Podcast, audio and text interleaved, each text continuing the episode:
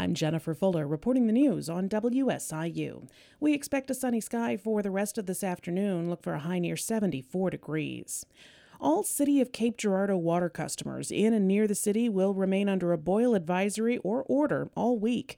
It follows a significant water main break on Monday, where systems began to lose pressure, resulting in the advisory for initially 14,000 customers. That's now been expanded to all city customers. Due to low water pressure, the plant has been shut down. All customers could lose water until the issue is resolved. City crews isolated the break Monday evening to a 14 inch water main buried seven feet underground, but because it's one of the primary lines from the water plant, it's impacting most city water customers. City leaders say customers need to limit their water usage to essential needs. Meanwhile, all Southeast Missouri State University campuses will be closed and classes canceled tomorrow due to the citywide outage. Residence Hall students who can safely travel home are being encouraged to do so to reduce the demand on the limited water capacity.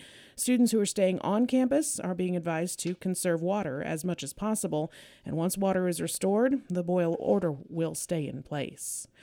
Carbondale police say they have suspects in custody in connection with Monday's homicide investigation.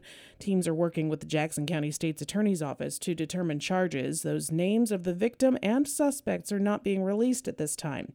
Police say there are not any remaining offenders at large and there are not any continuing threats related to the investigation. The police began investigating a deadly shooting Monday afternoon in the 700 block of South Lewis Lane. I'm Jennifer Fuller. You're listening to WSIU.